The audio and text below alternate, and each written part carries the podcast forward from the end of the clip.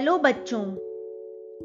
आज मैं आपके सामने भगवान राम की लीलाओं को कविता के रूप में सुनाने जा रही हूँ। भगवान श्री रामचंद्र जी हमारी भारतीय संस्कृति के प्राण हैं। ऐसा कोई भी मनुष्य नहीं है जो राम का नाम न जानता हो। छोटे बच्चे श्री राम की जीवन लीलाओं को जान लें तथा बोलचाल की बोली में लीला की तुकबंदी याद कर लें तो उनको सहज ही राम के जीवन की जानकारी हो सकती है। और वे स्वयं पदों को बोलकर तथा दूसरों को सुनाकर इसका आनंद भी पा सकते हैं। उनके जीवन निर्माण में भी इससे बड़ी सहायता मिल सकती है। इसी उद्देश्य से आज मैं संपूर्ण रामायण को कविता के रूप में प्रस्तुत कर रही हूँ। आशा करती हूँ कि इससे हमारे बालक अवश्य लाभ उठाएँगे। जय श्री राम।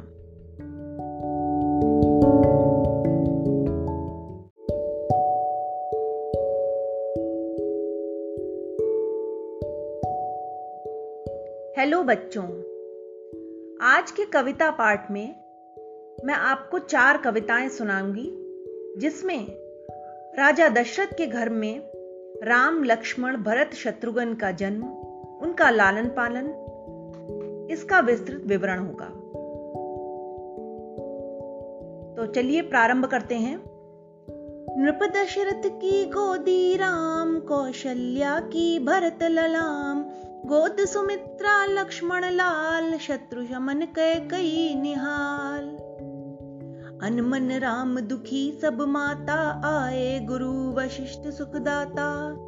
रक्षा बाँध दरे सिर हाथ, दीन असीस मुदित रघुनाथ।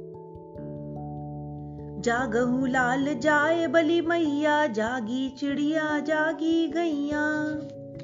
बंदी द्वार सुयश सब गावे उठऊ राम मैया सुख पावे।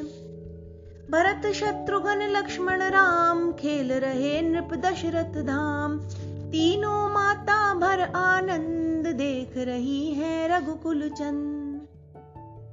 तो बच्चों, इसमें श्री रामचंद्र जी के बचपन में उनके द्वारा की गई बाल लीलाओं का वर्णन था।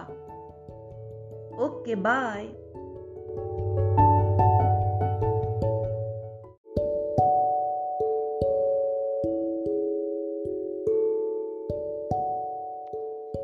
हेलो बच्चों।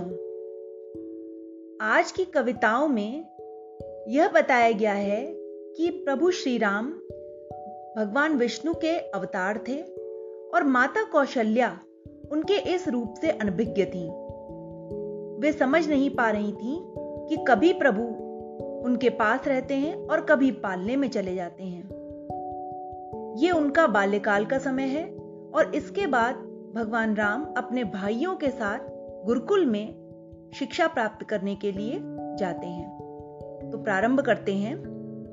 मातु कौशिला शीश झुकाए, हरि पूजे नैवेद्य चढ़ाए।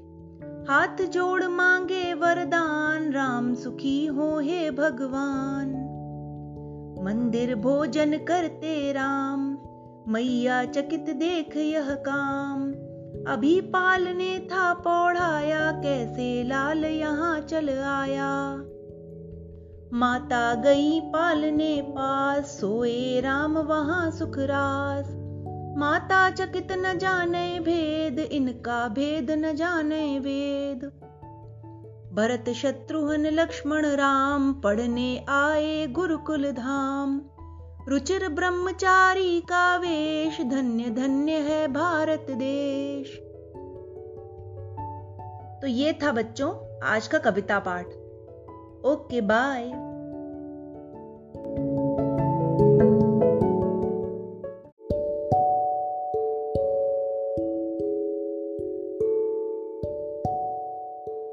हेलो बच्चों, आज के कविता पाठ में मैं आपको बताऊँगी कि भगवान श्री राम ने कैसे गुरुकुल में धनुर्वेद की शिक्षा प्राप्त की और उसके बाद गुरु विश्वामित्र जी के आश्रम में जाकर उन्होंने विविध प्रकार के असुरों का संहार किया। तो चलिए प्रारंभ करते हैं आज की कविता पाठ से। चारों कुंवर चढ़ाए बाण, किया लक्ष्य पर शर संधान धनुर्वेद की लेते शिक्षा, यह क्षत्रिय की पावन दीक्षा। खल मारीच सुबाहु सताए, विश्वामित्र महामुनि आए। राम लखन नृप हम कह दीजे, राखे यज्ञ जगत यश लीजे। पितु आज्ञा से श्री रघुनाथ, मुनि संग गए अनुज के साथ। मार्ग मिली ताड़ का कराल, एक बाण से बींधा भाल। जला सुबाहु राक्षस नीच गिरा सिंधु तट जा मारीच। मारे गए दैत्य सब घोर, मुनि मख राखा अवध किशोर। तो इस प्रकार बच्चों श्री राम और लक्ष्मण जी ने विश्वामित्र जी के आश्रम में पहुँचने से पहले ताड़का राक्षसी का संहार किया और उसके बाद विश्वामित्र जी के आश्रम में सुबाहु और मारी जैसे राक्षसों को मारकर ऋषि मुनियों का हवन सिद्ध किया और ऋषि मुनियों की रक्षा की। Okay, bye.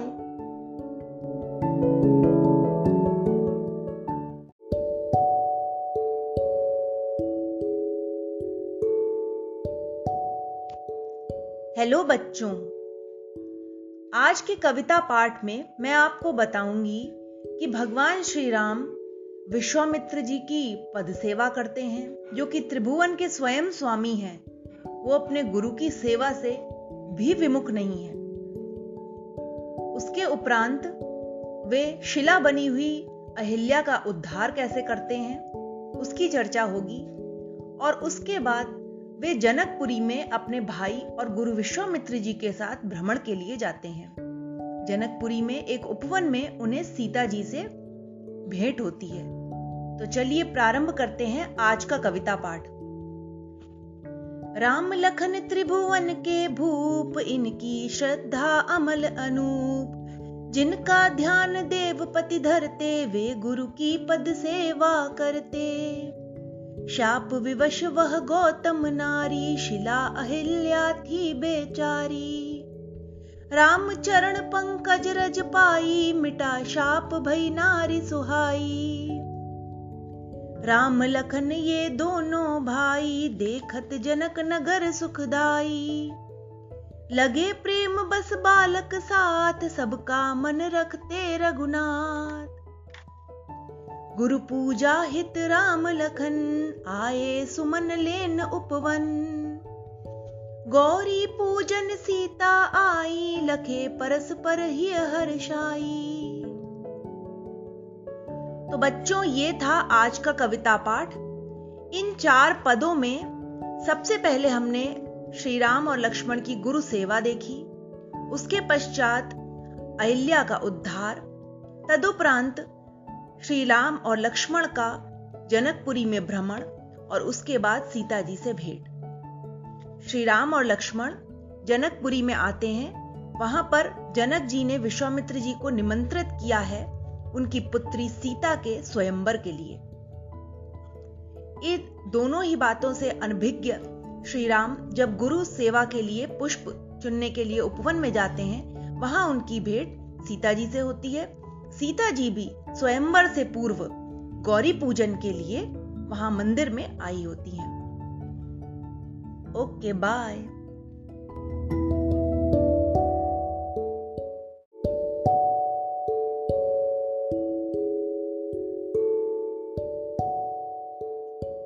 बच्चों। आज के कविता पाठ में सीता जी के स्वयंवर की कथा है। इस स्वयंवर में राजा जनक जी ने एक शर्त रखी थी कि जो व्यक्ति शिवजी का धनुष पे प्रत्यंचा चढ़ाएगा, उसी के साथ सीता जी का विवाह होगा। इस अवसर पर अनेक देशों से राजा, महाराजा आए। उनमें रावण भी आया, पर कोई भी उस धनुष को हिला तक नहीं पाया। उस धनुष पर प्रत्यंचा चढ़ाकर उसे तोड़ा था भगवान श्री राम ने। तो आइए सुनते हैं इस कथा को कविता पाठ के माध्यम से। प्रारंभ करते हैं। रावण बाणासुर बलवान शिव धनु देखी गया अभिमान। छू न सके गव गवने चुपचाप, कौन उठाता फिर वह चाप। जनक बचन भूवीर विहीन, सहे लखन क्यों ओज प्रवीण। उठे क्रोध कर दी ललकार, कांपे राजा राजकुमार। गुरु आज्ञा से श्री रघुनंदन, उठे सहज कर पद रज वंदन आए पास पिनाक निहारे, सब नरेश अपने ही हारे। चाप उठाई, चढ़ाई सम्हारा खींच खंड दुई करी मही डारा। खड़े खेल जिमी करी रघुराई, जय धुनि सकल गगन मह छाई। तो बच्चों, यह था आज का कविता पाठ। जब रावण आदि राजाओं द्वारा शिव जी के उस धनुष को नहीं उठाया गया, तब जनक जी के इन वचनों को सुनकर कि ये ऐसा लगता है कि ये धरती तो शूरवीरों से हीन है, लक्ष्मण जी अचानक क्रोध में आ जाते हैं। उसके उपरांत विश्वामित्र जी की आज्ञा लेकर प्रभु श्री राम उस धनुष को उठाने के लिए आगे बढ़ते हैं और उस पर प्रत्यंचा चढ़ाकर उसे भंग भी करते हैं। तो ये था आज का एपिसोड। ओके बाय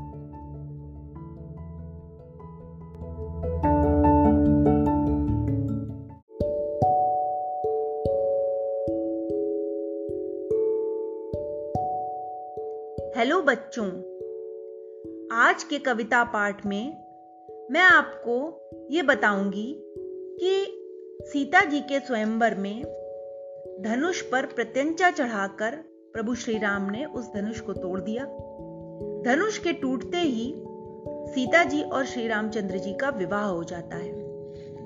विवाह होने के उपरांत अचानक वहाँ पर ऋषि परशुराम प्रकट हो जाते हैं। वो बहुत क्रोध में होते हैं और वो फिर से क्षत्रियों का समूल नाश करने के लिए तत्पर हो जाते हैं। उनके क्रोध को प्रभु श्री राम अपनी विनम्रता से शांत करते हैं और उन्हें अपने सत्य रूप के दर्शन भी कराते हैं। तो बच्चों, आइए प्रारंभ करते हैं आज के कविता पाठ से।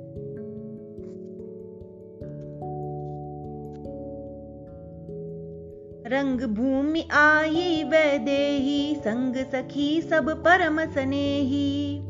उठी सुघर कर नव जयमाल, रघुबर सम्मुख रूप रसाल। धनुष भंग सुनि भृगुपति आए लोचन अरुण कोप तन छाए। लखन ओज निधि, राम उदार, क्रोध यहाँ होगा निहसार।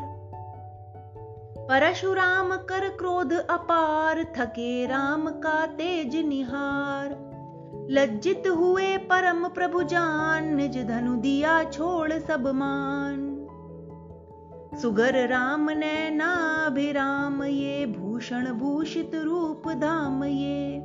दूल्हा वेश अनुप उदार बसे ही ये चिर सुकुमार। तो बच्चों, इस प्रकार, इस कविता पाठ में भगवान राम ने श्री परशुराम जी का मान भंग किया और उन्हें अपने रूप के दर्शन कराए। जिससे वे अपने धाम को वापस लौट गए। तो ये था आज का कविता पाठ। Okay, bye.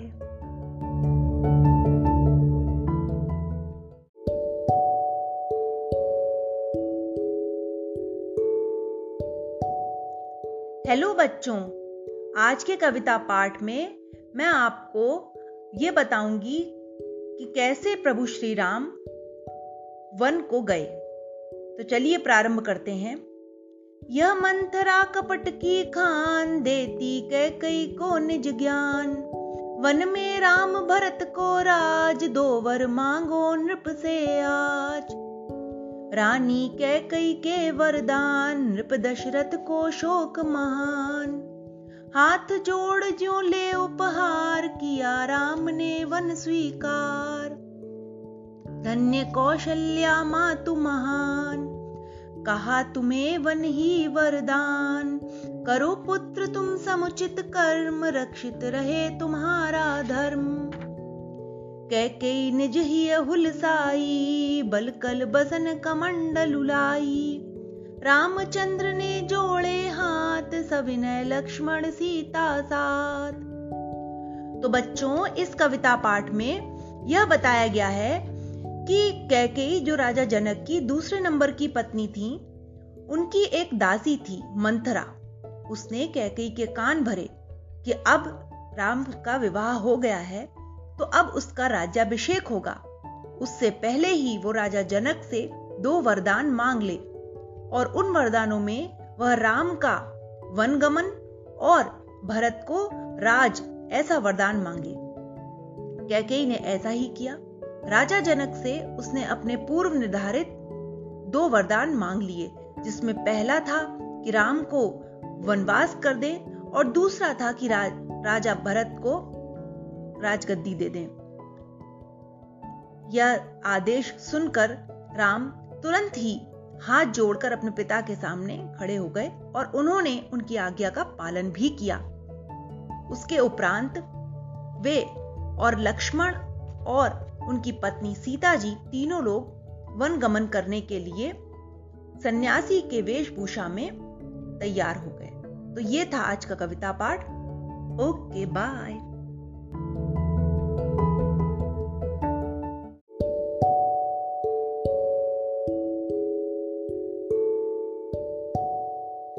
हेलो बच्चों तो आज के कविता पाठ में मैं आपको बताऊँगी कि कैसे प्रभु श्री राम ने अपनी वनवास की यात्रा को प्रारंभ किया। सर्वप्रथम वे गुरु वशिष्ठ जी के आश्रम में उनसे अनुमति लेने गए और उसके पश्चात अयोध्या के मंत्री सुमंत्र जी श्री राम लक्ष्मण जी और सीता जी को रथ के द्वारा तमसा नदी के किनारे छोड़कर आए। यहाँ से प्रभु श्री राम ने आगे पद यात्रा ही की। पद यात्रा करते वक्त प्रभु श्री राम गंगा नदी के तट पर पहुँचे। अब गंगा नदी पार करने के लिए उन्होंने केवट नाविक से सहायता मांगी। परंतु केवट प्रभु श्री राम को नाव में तभी बैठालने के लिए तैयार हुआ जब वे अपने चरण धुलवाए। प्रभु, तुरंत तैयार हो गए।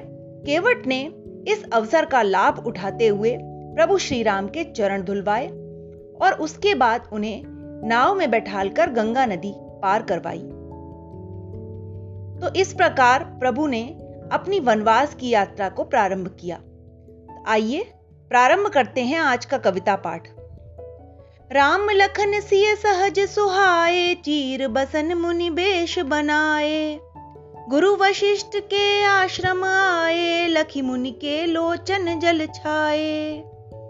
भरे कठौता निर्मल पानी, ले अनुमति कही अटपट बानी।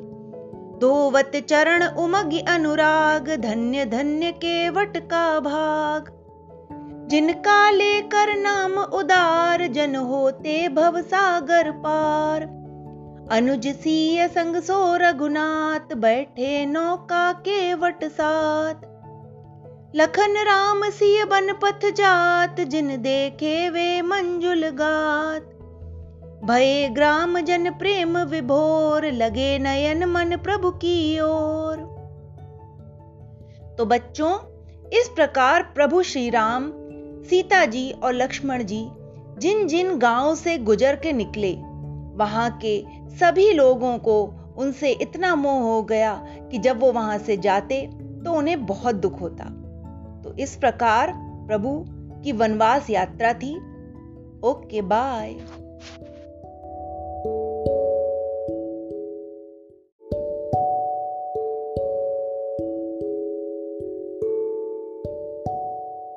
हेलो बच्चों, आज के कविता पाठ में मैं आपको बताऊँगी कि किस प्रकार प्रभु श्री राम वाल्मीकि आश्रम में पहुँचते हैं। सर्वप्रथम, प्रभु श्री राम वाल्मीकि जी के आश्रम में आतिथ्य स्वीकार करते हैं। उसके उपरांत, वे पयस्विनी नदी के तीर पर चित्रकूट में अपनी पर्ण कुटी बनाकर रहते हैं। इधर अयोध्या में श्री राम का वियोग न सहन करते हुए दशरथ जी प्राण त्याग देते हैं। भरत जी जब अपने ननिहाल से वापस आकर अयोध्या की ऐसी स्थिति देखते हैं तो वे अत्यंत दुखी होते हैं। चलिए प्रारंभ करते हैं आज का कविता पाठ। वाल्मीकि मुनि परम सुजान, राम लखन सिय अतिथि महान। कंद मूल फल दिए सप्रेम राम चाहते निर्मल प्रेम। पयस्विनी का पावन तीर खग मृग रुचिर सुमंद समीर। पर्ण कुटी रघुबीर निवास, चित्रकूट शुभ सहज सुपास। राम वियोग हृदय धरि राम, कहते राम राम हा राम। नृप दशरथ ने तजा शरीर, रोती रानी परम अधीर आए भरत छोड़ ननिहाल देखा सारा अवध बेहाल। मिला के कई से संवाद, थकित हो रहे मग्न विषाद तो बच्चों, ये था आज का कविता पाठ। Okay, bye.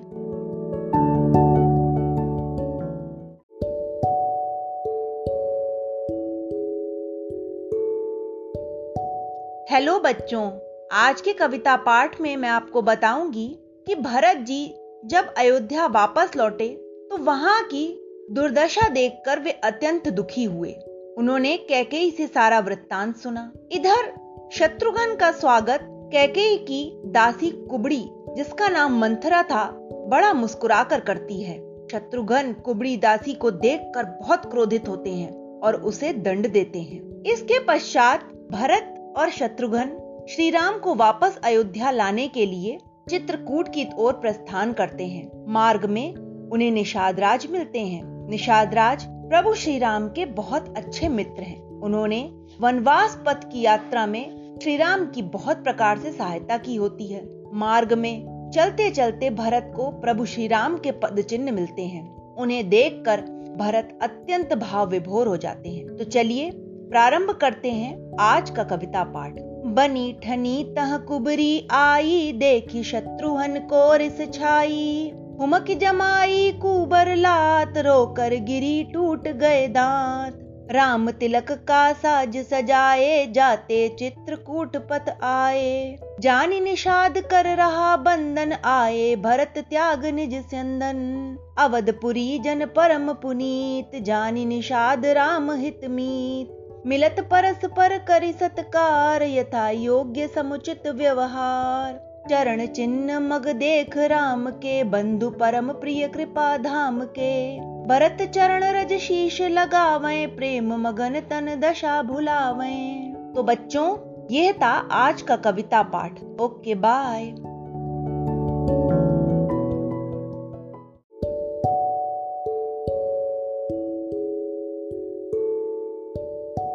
हेलो बच्चों। आज की कविता पाठ में मैं आपको बताऊँगी कि जब भरत जी प्रभु श्री राम से अयोध्या वापस चल के राज्यभार संभालने के लिए अनुरोध करते हैं तो प्रभु श्री राम उन्हें वापस चलने के लिए मना कर देते हैं। वे कहते हैं कि जब तक उनका वनवास काल समाप्त नहीं हो जाता, वे वापस अयोध्या जी नहीं चल सकते। इस प्रकार भरत जी उनकी चरण पादुकाएँ लेकर वापस सभी बंधुजनों के साथ अयोध्या जी आ जाते हैं। अयोध्या आकर भरत जी उनकी चरण पादुकाएँ सिंहासन पर रखकर एक सेवक के समान अयोध्या राज्य में राजकाज संभालते हैं। एक दिन प्रभु श्री राम माता सीता और लक्ष्मण जी के साथ पर्णकुटी में बैठे होते हैं। अचानक इंद्र का अभिमानी पुत्र जयंत एक कौए का भेष धारण करके वहाँ आ जाता है। वो भगवान श्री राम के बल की परीक्षा लेने के लिए बार बार सीता माता के पैर में चोंच से प्रहार करता है। सीता जी इस प्रहार से व्याकुल हो जाती हैं। यह देखकर प्रभु श्री राम बहुत क्रोधित होते हैं। वे पास ही पड़े एक सरकंडे को उठाकर जयंत को उसका दंड देने के लिए उस पर प्रहार करते हैं। इससे भयभीत होकर जयंत तीनों लोकों में शरण के लिए इधर उधर भागता है, परंतु कोई भी उसे शरण नहीं देता। अंत में नारद जी के कहने पर वो वापस भगवान राम की शरण में आता है। भगवान राम जो कि शरणागत वत्सल हैं, वो जयंत के प्राणों को छोड़ देते हैं और केवल उसे एक आँख से काना करके ही जाने देते हैं। तो इस प्रकार के कविता पाठ में आज की कथा है ये। आइए प्रारंभ करते हैं आज का कविता पाठ। राम सत्य व्रत धर्म धुरीण, शुचि सेवा व्रत भरत प्रवीण। मिली पादुका का अवधि आधार, सिर धरि लीन भरत संहार। सुरपति सुत भी यह हत भाग, आया है जयंत बन काग। कोमल सिय पद मारी चोच, भ्रमवश इसे न फल का सोच। छूटा राम बाण खग भागा, राम विमुख खलक सबने त्यागा। दुखी जयंत शरण फिर आया, एक नयन दे प्राण बचाया। आश्रम पावन ऋषिवर अत्रि आए, राम सिय सौमित्र।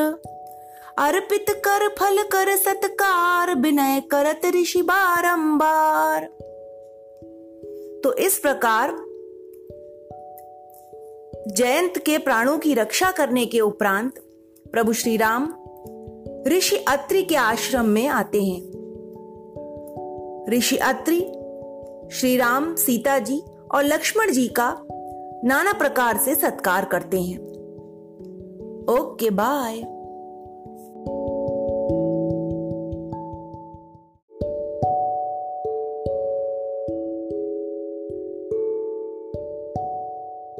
हेलो बच्चों, आज के कविता पाठ में मैं आपको बताऊँगी कि प्रभु श्री राम पत्नी सीता और लक्ष्मण जी के साथ ऋषि अत्रि के आश्रम में पहुँचते हैं।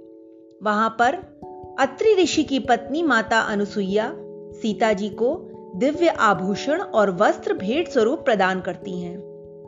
तत्पश्चात मार्ग में प्रभु को उनके अनन्य भक्त सुतीक्ष्ण मुनि मिलते हैं। सुतीक्ष्ण मुनि काफ़ी लंबे समय से प्रभु की प्रतीक्षा में व्याकुल थे। अंततः उन्हें प्रभु श्री राम अपने दर्शन देते हैं। इसके पश्चात का वनवास काल प्रभु श्री राम पंचवटी में व्यतीत करते हैं। एक समय की बात है श्री राम माता सीता और लक्ष्मण जी के साथ पंचवटी में बैठे होते हैं। उधर से रावण की बहन सूपनखा भ्रमण के लिए निकलती है। श्री राम के स्वरूप पर मुग्ध होकर वह अपना रूप बदलकर उनके समीप पहुँच जाती है और प्रभु श्री राम को विवाह का प्रस्ताव देती है। परंतु प्रभु श्री राम सूपनखा से यह कह देते हैं कि वो तो पहले से ही विवाहित हैं और उनकी पत्नी उनके साथ भी हैं तो वो ये प्रस्ताव लक्ष्मण जी को दे। ऐसा सुनकर सूपनखा लक्ष्मण जी के पास जाती है। परंतु लक्ष्मण जी भी उसे कुछ कहकर मना कर देते हैं। इस प्रकार बार बार कभी राम, कभी लक्ष्मण के पास जाने से सूपनखा अत्यंत विवल हो जाती है। क्रोध में आकर वो अपने वास्तविक स्वरूप में आ जाती है। सूपनखा को उसके वास्तविक स्वरूप में देखकर लक्ष्मण जी बहुत क्रोधित होते हैं और वे तत्काल प्रभाव से सूपनखा की नाक और कान काट देते हैं। तो यह है आज का प्रसंग।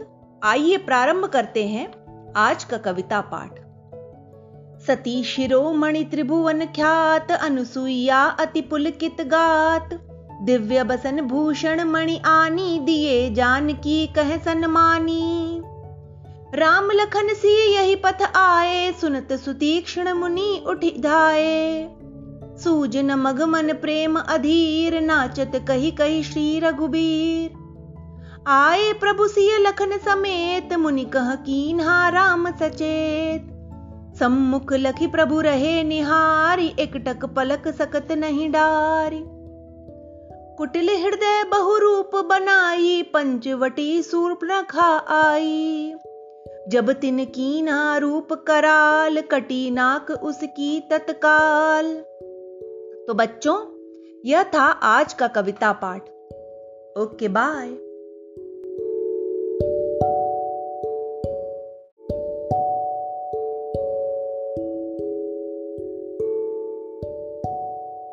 हेलो बच्चों, आज के कविता पाठ में मैं आपको बताऊँगी कि जब लक्ष्मण जी ने सूपनखा के नाक और कान काट दिए तो अपमानित होकर सूपनखा अपने भाई रावण के पास पहुँची। विलाप करते हुए उसने रावण को खूब भड़काया और कहा कि उसे इस अपमान का बदला लेना ही चाहिए। अपमान का बदला लेने के लिए रावण उसी वन में रहने वाले अपने भाई खर और दूषण के पास पहुँचा। वहाँ उन्होंने एक योजना बनाई। खर, जो कि एक मायावी राक्षस था, उसने एक मृग का रूप धारण किया और सीता जी को लुभाने के लिए उनके आसपास घूमने लगा। आश्रम के पास इतने सुंदर मृग को देखकर सीता जी एकदम बेचैन हो गईं। उन्होंने प्रभु श्री राम से अनुरोध किया कि वे इस मृग की खाल उन्हें ला दें। प्रभु श्री राम लक्ष्मण जी को सीता जी की सुरक्षा में छोड़कर खर के पीछे पीछे चले गए खर को उन्होंने जब बाण से मारा तो खर ने अपने मुँह से यह शब्द निकाले, हा लक्ष्मण मरते मरते भी खर ने लक्ष्मण जी को धोखा देने के लिए अपने मुँह से हा लक्ष्मण शब्द निकाले, जिससे लक्ष्मण जी को ऐसा लगे कि प्रभु श्री राम किसी विपत्ति में हैं। इधर लक्ष्मण जी माँ सीता को छोड़कर प्रभु श्री राम के पीछे चले गए। रावण ने इस पूरी स्थिति का फ़ायदा उठाते हुए सीता जी को हर लिया और पवन की रास्ते से सीता जी को लेकर लंका की ओर चला गया। तो आइए, प्रारंभ करते हैं आज का कविता पाठ। दूषण त्रिशरा सेना साथ आया खर जह श्री रघुनाथ। राम बाण से त्याग शरीर, धन्य हुए ये निशिचर वीर। श्री सीता मैया को हर कर रावण ले जा रहा गर्व कर। सीता मन अति ही दुख पाई, करत बिलाप कुरर की नाई। व्याकुल बिरह कृपा निधि राम, पूछत तरु मृग कही सिय नाम। लक्ष्मण संग अतिशय गंभीर, प्रभु लीला जानत मति धीर। हनुमान जी हुए सहाय, दिया राम सुग्रीव मिलाए अनल साक्षी मित्र बनाया, प्रभु ने यो सुकंठ अपनाया। तो बच्चों, इस प्रकार जब सीता जी का हरण हो जाता है तो व्याकुल होकर प्रभु श्री राम वृक्षों से, पौधों से जीव जंतुओं से सीता जी का पता पूछते हैं। उनकी व्याकुल स्थिति देखकर लक्ष्मण जी बहुत दुखी होते हैं। इधर, मार्ग में उन्हें हनुमान जी मिलते हैं। हनुमान जी उनकी मुलाकात सुग्रीव से कराते हैं और सुग्रीव और राम जी आपस में मित्र बन जाते हैं और आगे सीता जी की खोज करने के लिए सुग्रीव हनुमान जी और अपनी सेना के साथ श्री राम की सहायता के लिए तैयार हो जाते हैं। तो ये था आज का कविता पाठ। Okay, bye. हेलो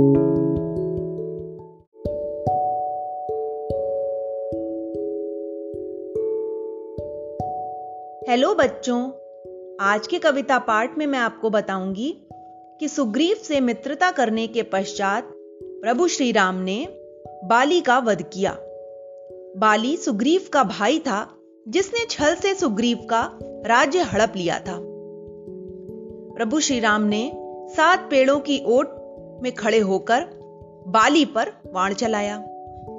जब बाली को वाण लगा तो वो धरती पर गिर गया और गिर के उसने प्रभु से पूछा कि उसकी क्या गलती थी, क्यों उसको उन्होंने मारा। तब प्रभु श्री राम ने उसे सारी बात बताई और उसकी गलती का एहसास कराया। इन सब घटना के पश्चात सुग्रीव पुनः किशकिंदा का राजा बन गया। उसने अपनी सारी वानर सेना को श्री राम के कार्य के निमित्त नियुक्त किया। सारी वानर सेना, जिसमें अंगद, जामवंत हनुमान जी और अन्य सैनिक थे, सीता जी की खोज में निकल पड़ते हैं। सीता जी को खोजते खोजते वे अत्यंत हताश हो जाते हैं। भूख और प्यास से व्याकुल सभी वानर अचानक एक गुफा में प्रवेश करते हैं। उस गुफा में उन्हें एक तपस्विनी मिलती है तपस्विनी सभी वानरों का स्वागत करती हैं और उनका आतिथ्य करती हैं और उन्हें बताती हैं कि वे दक्षिण दिशा की ओर जाएँ। इसके उपरांत सभी वानर दक्षिण दिशा की ओर जाते हैं, परंतु वहाँ भी खोजते खोजते उन्हें कहीं सीता जी का कोई पता नहीं मिलता इस प्रकार हताश होकर वे समुद्र के किनारे बैठ जाते हैं। समुद्र के किनारे बने हुए एक खो में से एक बड़ा विशाल काय गिद्ध, जिसका नाम संपाति होता है, बाहर निकल के आता है। संपाति इतने बड़ी वानर सेना को देखकर बहुत हर्षित हो जाता है।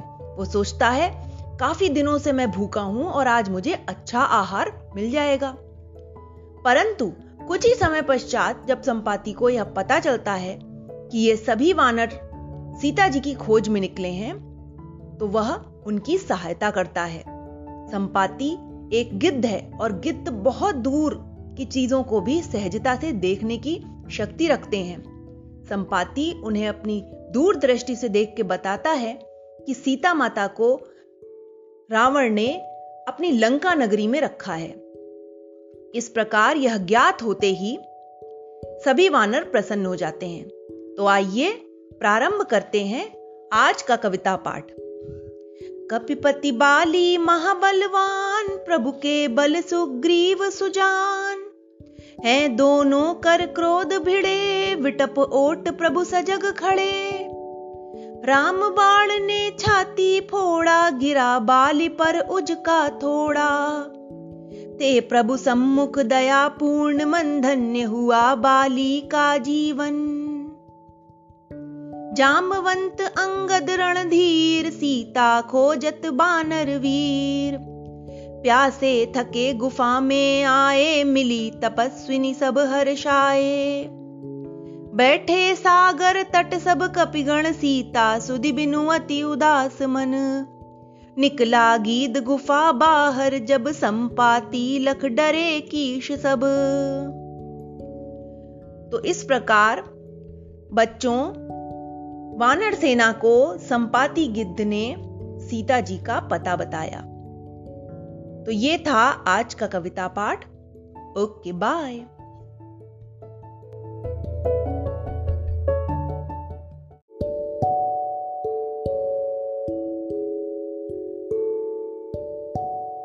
हेलो बच्चों, आज के कविता पाठ में मैं आपको बताऊँगी कि संपाति द्वारा सीता जी का स्थान पता लगने के बाद सभी वानर अत्यंत व्याकुल हो जाते हैं। वे सोचते हैं कि इतने बड़े समुद्र को पार करके कैसे सीता माता तक पहुँचा जाए। इसी चिंता में वे सब बैठे होते हैं कि उन्हें ध्यान आता है कि उनकी वानर सेना में सबसे बलवान वानर हनुमान जी हैं। हनुमान जी अपरिमित शक्ति के स्वामी हैं।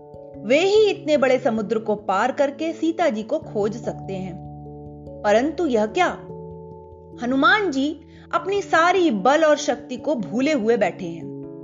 एक श्राप के कारण हनुमान जी को जब उनकी शक्ति की सबसे ज़्यादा आवश्यकता होगी, तभी वे अपनी शक्ति भूल जाएँगे। इस प्रकार सभी वानर हनुमान जी से अनुनय विनय करते हैं कि वे समुद्र पार करके लंका जाके और सीता जी की खोज करके आए। परंतु हनुमान जी को कोई भी शक्ति अपनी याद ही नहीं है। सभी वानर बार बार उनकी शक्तियों का उन्हें स्मरण कराते हैं और अंत में वे इसमें सफल भी होते हैं। हनुमान जी को वापस अपनी शक्तियाँ याद आ जाती हैं और वे समुद्र पार करके लंका नगरी की ओर प्रस्थान करते हैं। लंका नगरी जाते समय मार्ग में उन्हें अत्यंत कठिनाइयों का सामना करना पड़ता है। सबसे पहले मैनाक पर्वत समुद्र में से प्रकट होता है और वो हनुमान जी से आग्रह करता है कि इतनी लंबी यात्रा है तो वो क्षण भर वे मैनाक पर विश्राम कर ले। परंतु हनुमान जी कहते हैं कि वो राम कार्य के लिए निकले हैं, वो विश्राम नहीं कर सकते। इसके पश्चात एक विशाल काय राक्षसी उनका मार्ग रोकती है। ये राक्षसी सुरसा होती है। सुरसा कहती है कि आज तो मैं तुम्हें अपना आहार बनाऊँगी। इस पर हनुमान जी अपना शरीर बड़ा करते चले जाते हैं। वो कहते हैं कि तुम्हारे इतने छोटे से मुख में मैं कैसे समा पाऊँगा? तुम मुझे कैसे खाओगी? उनकी इस बात को सुनकर सुरसा अपना मुँह बड़ा करने लगती है। जैसे जैसे सुरसा अपना मुँह बड़ा करती है वैसे वैसे हनुमान जी अपना रूप और बड़ा करते हैं। इधर हनुमान जी अपना विशाल रूप बनाए जाते हैं, उधर सुरसा। अंत में, जैसे ही सुरसा विशाल समुद्र के बराबर अपना मुँह खोल लेती है, हनुमान जी एक मक्खी का रूप बनाकर उसके मुँह में प्रवेश करके वापस बाहर आ जाते हैं। सुरसा अपना जब तक मुँह बंद करे, तब तक हनुमान जी उनके मुँह से बाहर आ गए। इसके पश्चात हनुमान जी ने उनसे प्रार्थना की कि, हे देवी, आपके कहे अनुसार मैं आपके मुँह में प्रवेश करा और बाहर भी आ गया। अब मुझे मार्ग दे दीजिए और मुझे अपने जगह पे जाने दीजिए। इस पर सुरसा, जो कि एक देवी होती है और हनुमान जी की परीक्षा लेने हेतु आती है, वो उन्हें आशीर्वाद देती है अपने असली स्वरूप में प्रकट होकर और हनुमान जी को आगे जाने का मार्ग भी देती है। तो आइए प्रारंभ करते हैं आज का कविता पाठ। संपाति से सब सुधि पाई, जामवंत कह बात बुझाई। पवन तनय सीता सुधि ली जय, लंका जाई काज प्रभु की जय। जल ऊपर उठ गिरी अभिराम, बोला दो छड़ लो विश्राम। सुन मैं नाक बचन हनुमान, किया हाथ से छू सम्मान। सुरसा ने आगे अटकाया, सौ योजन का मुख फैलाया। पवन तनय लघु रूप बनाए, झट मुख बैठे बाहर आए। तुम बल बुद्धि निधि जाना तात, बोली वह नागों की मात। करो कार्य ही धरि रघुनाथ, हनुमान ने जोड़े हाथ। तो बच्चों, यह था आज का कविता पाठ। Okay, bye.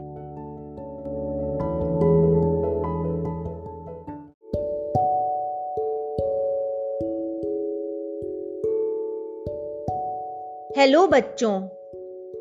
आज के कविता पाठ में मैं आपको बताऊँगी कि सुरसा के आशीर्वाद के बाद हनुमान जी लंका नगरी पहुँच जाते हैं। लंका नगरी पहुंचकर वे अत्यंत लघु रूप में द्वार से प्रवेश करते हैं। अत्यंत लघु रूप इसलिए उन्होंने बनाया होता है क्योंकि अगर वे अपने वास्तविक रूप में लंका में प्रवेश करते तो द्वारपाल से उनकी भिड़ंत होती और फिर वे सीता जी को खोजने में सफल नहीं हो पाते।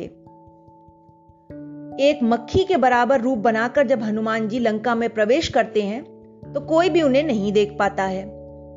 हनुमान जी खोजते खोजते अशोक वाटिका में पहुँचते हैं और वो वहाँ सीता जी को ढूंढ लेते हैं। इधर सीता माता रावण के भय से अत्यंत क्लांत और दुखी हैं।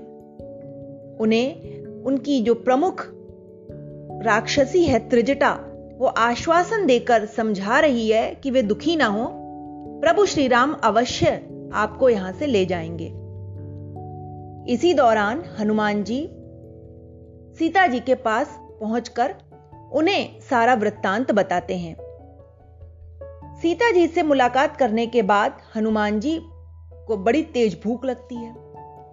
माता से अनुमति लेकर हनुमान जी अशोक वाटिका में लगे हुए फल फूलों को तोड़कर खाना प्रारंभ कर देते हैं। वानर प्रवृत्ति के कारण बहुत सारे पौधों को और पेड़ों को उखाड़ कर उन्होंने फेंका भी होता है। इन सब की जानकारी जैसे ही रावण को मिलती है, रावण तत्काल अपनी सेना भेजकर हनुमान जी को बंदी बनवा लेता है। हनुमान जी को बंदी बनाकर उन्हें दंडित करने के लिए रावण उनकी पूंछ में आग लगाने का आदेश दे देता है। तो आइए प्रारंभ करते हैं आज का कविता पाठ। लंका दुर्गम गढ़ भट भारी, देख हुई रजनी अंधियारी। अति लघु रूप हुए हनुमान, बैठे नगर सुमिरी भगवान।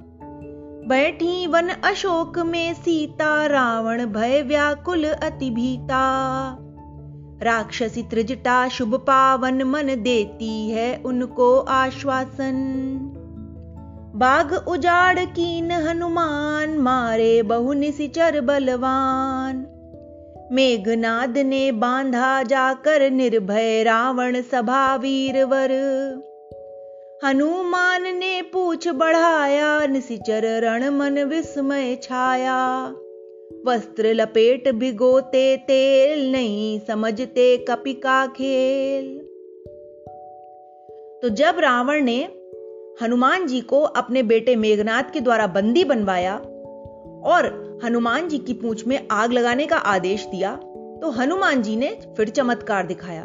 उन्होंने अपनी पूंछ को इतना बड़ा कर लिया, इतना बड़ा कर लिया कि रावण की सभा और लंका नगरी के सारे वस्त्र पूंछ को लपेटने के लिए कम पड़ गए, क्योंकि अग्नि लगाने के लिए पूंछ को पहले कपड़े में लपेटना पड़ा था।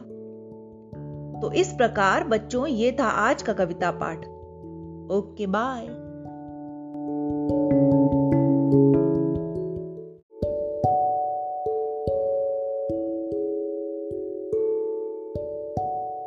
हेलो बच्चों। आज के कविता पाठ में हम देखेंगे कि किस प्रकार हनुमान जी संपूर्ण लंका नगरी में आग लगा देते हैं। इसके पश्चात वे वापस किशकिंधा जाते हैं जहाँ ऋषिमुख पर्वत पे प्रभु श्री राम लक्ष्मण जी और अन्य वानर उनकी प्रतीक्षा करते हैं। वो वहाँ पहुंचकर प्रभु श्री राम को सारा वृत्तांत बताते हैं और सीता जी के द्वारा दी गई निशानी, चूड़ामणि, उन्हें भेंट स्वरूप देते हैं। इधर, लंका में रावण का छोटा भाई विभीषण, रावण को यह बताता है कि श्री राम विष्णु जी के अवतार हैं, वो प्रभु हैं, भगवान हैं, उनसे वे ना भिड़े और सीता जी को उन्हें वापस कर दे। परंतु रावण विभीषण की यह बात सुनकर अत्यंत क्रोधित हो जाता है और अपने भाई को लात मारकर भरी सभा से निकाल देता है। विभीषण जी दुखी होकर लंका नगरी छोड़ देते हैं और वे प्रभु श्री राम की शरण में आ जाते हैं। तो आइए प्रारंभ करते हैं आज का कविता पाठ। देखा लगी पूछ में आग, कूते हनुमत बंधन त्याग। फूकी लंका उलट पलट कर भवन भवन पर उछल उछल कर। लौटे ऋषि मूक सब साथ, आए कपिज श्री रघुनाथ। हनुमान कह सीता दुख गण देते हैं प्रभु को चूड़ामणि। जनक सुता राघव कह दी जय इतना कहा तात मम की जय। सुनत विभीषण की यह बात, क्रोधित रावण मारी लात। मंत्रिन सहित विभीषण आए, समाचार प्रभु ने सब पाए। शरणागत रक्षण प्रभुबान लेते आए श्री हनुमान। तो इस प्रकार बच्चों, विभीषण जी प्रभु श्री राम की शरण में आते हैं और प्रभु श्री राम शरणागत वत्सल हैं, वे शरण में आए हुए की रक्षा करते हैं। इस प्रकार उन्होंने विभीषण को अपनी शरण में ले लिया। तो ये था आज का कविता पाठ। Okay, bye.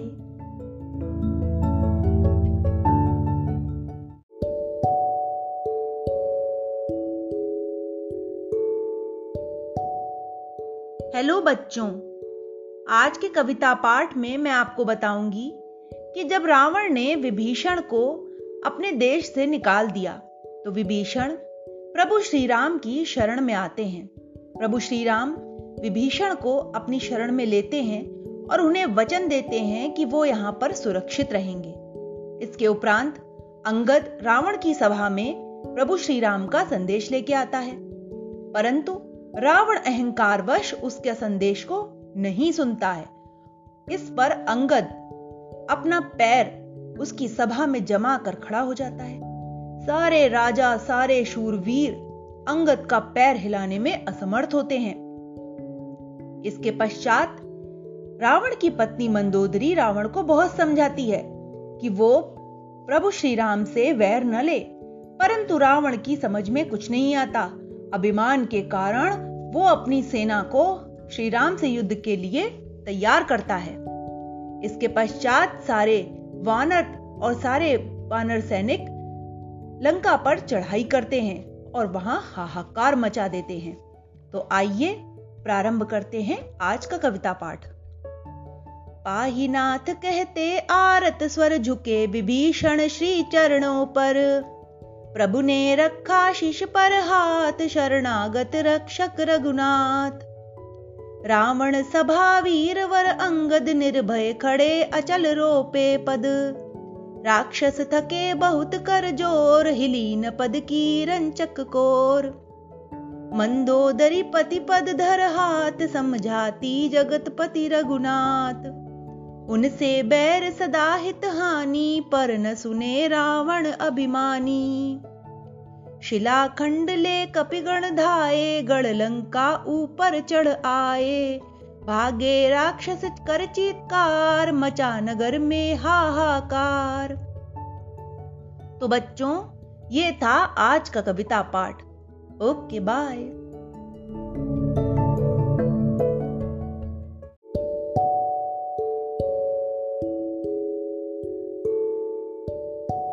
हेलो बच्चों आज के कविता पाठ में मैं आपको बताऊँगी कि लंका पर वानरों द्वारा चढ़ाई करने के पश्चात रावण अत्यंत क्रोधित हो जाता है। वह अपने पुत्र मेघनाथ को रणभूमि में भेजता है। मेघनाथ तरह तरह के माया और अस्त्रों का प्रयोग करके लक्ष्मण जी पर वाण चलाता है और लक्ष्मण जी मूर्छित हो जाते हैं। लक्ष्मण जी को शक्तिवाण लगता है। उस शक्तिवाण से निजात पाने के लिए संजीवनी बूटी की आवश्यकता होती है। हनुमान जी फिर अपने बल का प्रयोग करके वायु मार्ग से जाकर संजीवनी बूटी ले आते हैं। संजीवनी लाते समय वे मार्ग में भरत जी को भी मिलते हैं। भरत जी उन्हें कोई राक्षस और असुर जानकर उन पर वाण चला देते हैं, परंतु जब हनुमान जी धरती पर हा राम हा राम कहकर गिरते हैं तो भरत जी की आँखों में आँसू आ जाते हैं। वे जान जाते हैं कि यह कोई राम भक्त है और राम काज के लिए ही जा रहा था। भरत जी उन्हें अपने हृदय से लगा लेते हैं। अंत में हनुमान जी सफलतापूर्वक संजीवनी बूटी, जो कि एक पर्वत पर थी, पर्वत सहित ले आते हैं और लक्ष्मण जी के प्राण बचाते हैं। तो आइए प्रारंभ करते हैं आज का कविता पाठ। लक्ष्मण मूर्छित शक्ति लगे से, प्रभु अधि व्याकुल शोक पगे से। लाने संजीवनी हनुमान, चले गगन पथ परम सुजान। द्रोणाचल को हाथ उठाए, अवधपुरी नभ हनुमत आए। आकृति देखी दैत्य अनुमान, भरत चलाया बिनु फरवाण। राम पुकारी गिरे हनुमान, धाये व्याकुल भरत सुजान। उठा कीश को हृदय लगाया, प्रेम अश्रु नैनों में छाया। बीत चुकी थी आधी रात, अति व्याकुल प्रभु लख निजतात दूर हुआ पर शोक अपार, गिरी ले आए पवन कुमार। तो बच्चों, यह था आज का कविता पाठ। इसमें हमने ये सुना कि हनुमान जी संजीवनी बूटी लेने के लिए वायु मार्ग से गए थे। संजीवनी बूटी एक विशाल काय पर्वत पर थी। हनुमान जी को समझ में नहीं आया कि कौन सी बूटी लेकर जानी है। वैद्य जी को कौन सी बूटी चाहिए जिससे वो लक्ष्मण जी को जीवित कर सकें, उनके प्राण बचा सकें। हनुमान जी ने संपूर्ण पर्वत को ही उठा लिया और वे पूरा पर्वत लेकर वहाँ पर पहुँच गए। तो ये था आज का कविता पाठ। Okay, bye.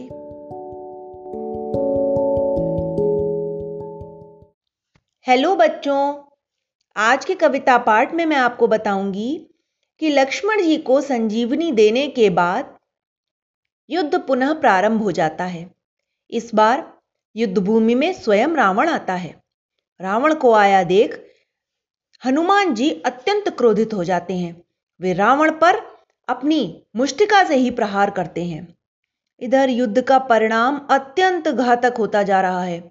युद्ध भूमि में कई नरभक्षी, गीद, स्यार, बेताल आदि आकर मरे हुए सैनिकों का रक्तपान करते हैं। प्रभु श्री राम के लिए सूर्यदेव अपना रथ भेजते हैं क्योंकि रावण अत्यंत शक्तिशाली है और वह वायु मार्ग में स्थित होकर युद्ध करेगा। इस आशंका से सूर्यदेव अपना सारथी और रथ प्रभु श्री राम के लिए भेजते हैं। दूसरी ओर विभीषण रावण को फिर समझाने के लिए युद्धभूमि में सामने आ जाते हैं। विभीषण पे क्रोधित होकर रावण उन पर वाण चला देता है, परंतु प्रभु श्री राम बीच में ही आकर उस आघात को अपने हृदय पर ले लेते हैं। तो आइए प्रारंभ करते हैं आज का कविता पाठ। हनुमान ने घूसा मारा, व्याकुल रावण हुआ बेचारा। गिरा भूमि पर घुटने टेक, चकित हुआ कपि का बल देख। स्यार गीद योगिनी बेताल, इनकी उत्सव भूमि कराल। रुंड मुंड लाशों का भार, देता युद्ध यही उपहार। सुरपति का रथ मातली लाए प्रभु चढ़ने को चरण उठाए। देख राम को रण में रथ पर अब पछताया रावण जी भर। देख विभीषण को तत्काल फेंकी रावण शक्ति कराल। किया विभीषण को निज ओट, प्रभु ने सही हृदय पर चोट। तो बच्चों ये था आज का कविता पाठ। इसके पश्चात युद्ध समापन की ओर बढ़ रहा है। Okay, bye. हेलो बच्चों, आज के कविता पाठ में मैं आपको बताऊँगी कि प्रभु श्री राम अपनी शक्ति के द्वारा अंत में रावण को मार देते हैं। रावण के मरने के पश्चात वे सीता माता को वहाँ से मुक्त कराते हैं। नियमतः वे सीता माता की अग्नि परीक्षा करवाते हैं। उसके उपरांत विभीषण जी अनेक उपहार, वस्त्र, आभूषण आदि देकर वानर सेना को धन्य करते हैं।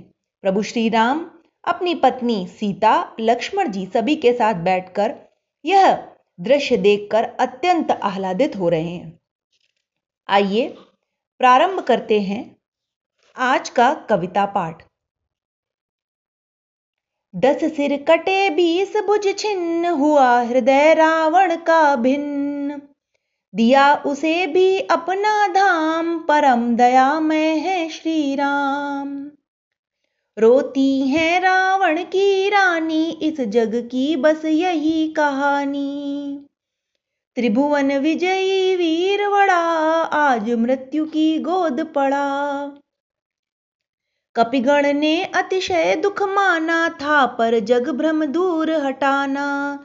राम सदा मर्यादा ने ही, बैठी अग्नि विमल वे देही प्रभु आज्ञा जा गगन विभीषण, बरसाए अगणित पड़ भूषण लूट रहे कपि चखते स्वाद, देख रहे प्रभु अति आह्लाद।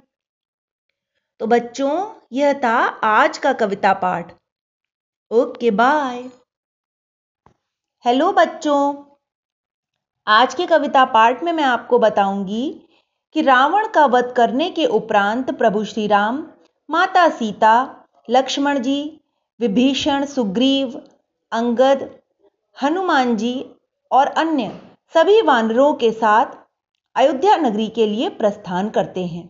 अयोध्या नगरी पहुंचकर सर्वप्रथम प्रभु श्री राम अपने गुरु जी के पद पंकज पर शीश नवाते हैं और उनका आशीर्वाद लेते हैं। उसके पश्चात सीता जी और प्रभु श्री राम लक्ष्मण जी के साथ माताओं की चरण वंदना करते हैं। इधर सुग्रीव, जामवंत, विभीषण, हनुमान आदि सभी माताओं से मिलते हैं और उन्हें प्रणाम करते हैं। तो आइए प्रारंभ करते हैं आज का कविता पाठ। पुष्पक गगन पड़ा दिखलाई, आए लखन सियर गुराई हर्षित अवधपुरी नर नारी, सकल गगन पथ रहे निहारी। लौटे वन से श्री रघुनंदन, अनुज सहित सादर पुलकित मन। गुरुपद पंकज नाये शीश, प्रमुदित मुनि देते आशीष। सीता अनुज सहित रघुनंदन करने लगे मात्र पद वंदन। माताओं ने उन्हें उठाया, सूंघा, मस्तक, हृदय लगाया। जाम्बवंत सुग्रीव, विभीषण, अंगद, हनुमान, सब कपिगण। करते माताओं का वंदन, मिली असीस स्नेह अभिनंदन। तो बच्चों यह था आज का कविता पाठ। इस कविता पाठ में प्रभु श्री राम अपने अयोध्या नगरी वापस आते हैं। वो एक पुष्पक विमान के माध्यम से आते हैं। पुष्पक विमान वही विमान है जिस पर बैठ के रावण सीता जी को हरण करने के लिए आया था और उन्हें हर के लंका नगरी ले गया था। उसी पुष्पक विमान से प्रभु श्री राम सभी अपने साथियों के साथ वापस अयोध्या नगरी पहुँचते हैं। ओके बाय हेलो बच्चों, आज के कविता पाठ में मैं आपको बताऊँगी कि अयोध्या नगरी वापस लौटकर प्रभु श्री राम सभी से मिलते हैं। वे अपने नगरवासियों से भी मिलते हैं क्योंकि वे उनके विरह में अत्यंत व्याकुल होते हैं। उसके पश्चात सभी कपिगण, सुग्रीव, बालीपुत्र अंगद विभीषण। जामवंत, श्री हनुमान जी सभी गुरु वशिष्ठ से आशीर्वाद लेते हैं। इधर, वो मंगल घड़ी आ जाती है जब प्रभु श्री राम सिंहासन पर बैठते हैं और उनका राज्यभिषेक होता है। तो बच्चों, प्रारंभ करते हैं आज का कविता पाठ।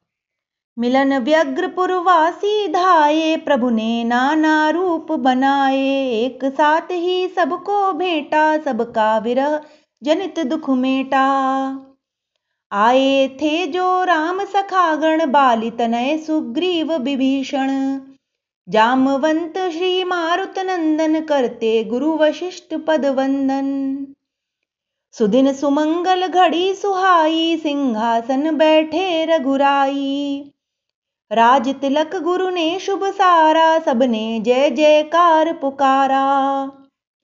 राजा राम जानकी रानी, अवधपुरी पावन रजधानी। बसे मंजु छवि हृदाम रघुपति राघव राजा राम। तो बच्चों, यह थी रामायण की कथा। इस प्रकार अनंत काल तक प्रभु श्री राम ने अयोध्या नगरी में राज्य किया। और सुखपूर्वक रहे। Okay, bye. श्री राम चंद्र कृपालु भज मन हरण भव भय दारुणम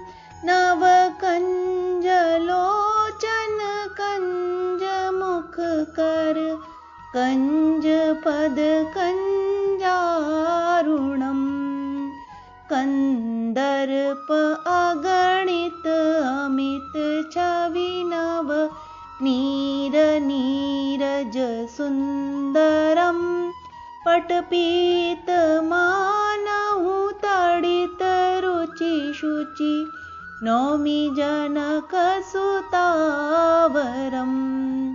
भजुदीन बन्धुदिने दानवदैत्यवंश निकन्दनम्। निकन्दनं रघुनन्दनन्दकन्द कौशल चन्द्रदशरथनन्दनम् क्षीरमुकुटकुण्डलतिलकचारु उदार अङ्गविभूषणम्। आजानुभुज शरचाप दर सङ्ग्राम जित खर दूषणम्। इत वदित तुलसीदास शङ्कर शेषमुनिमनरञ्जनं मम हृदय कञ्जनिवास कञ्जनिवासकर्का दिखलिदलगञ्जनं श्रीरामचन्द्रकृपालु भज मनहरण भव भयदारुणम्। जय श्रीराम।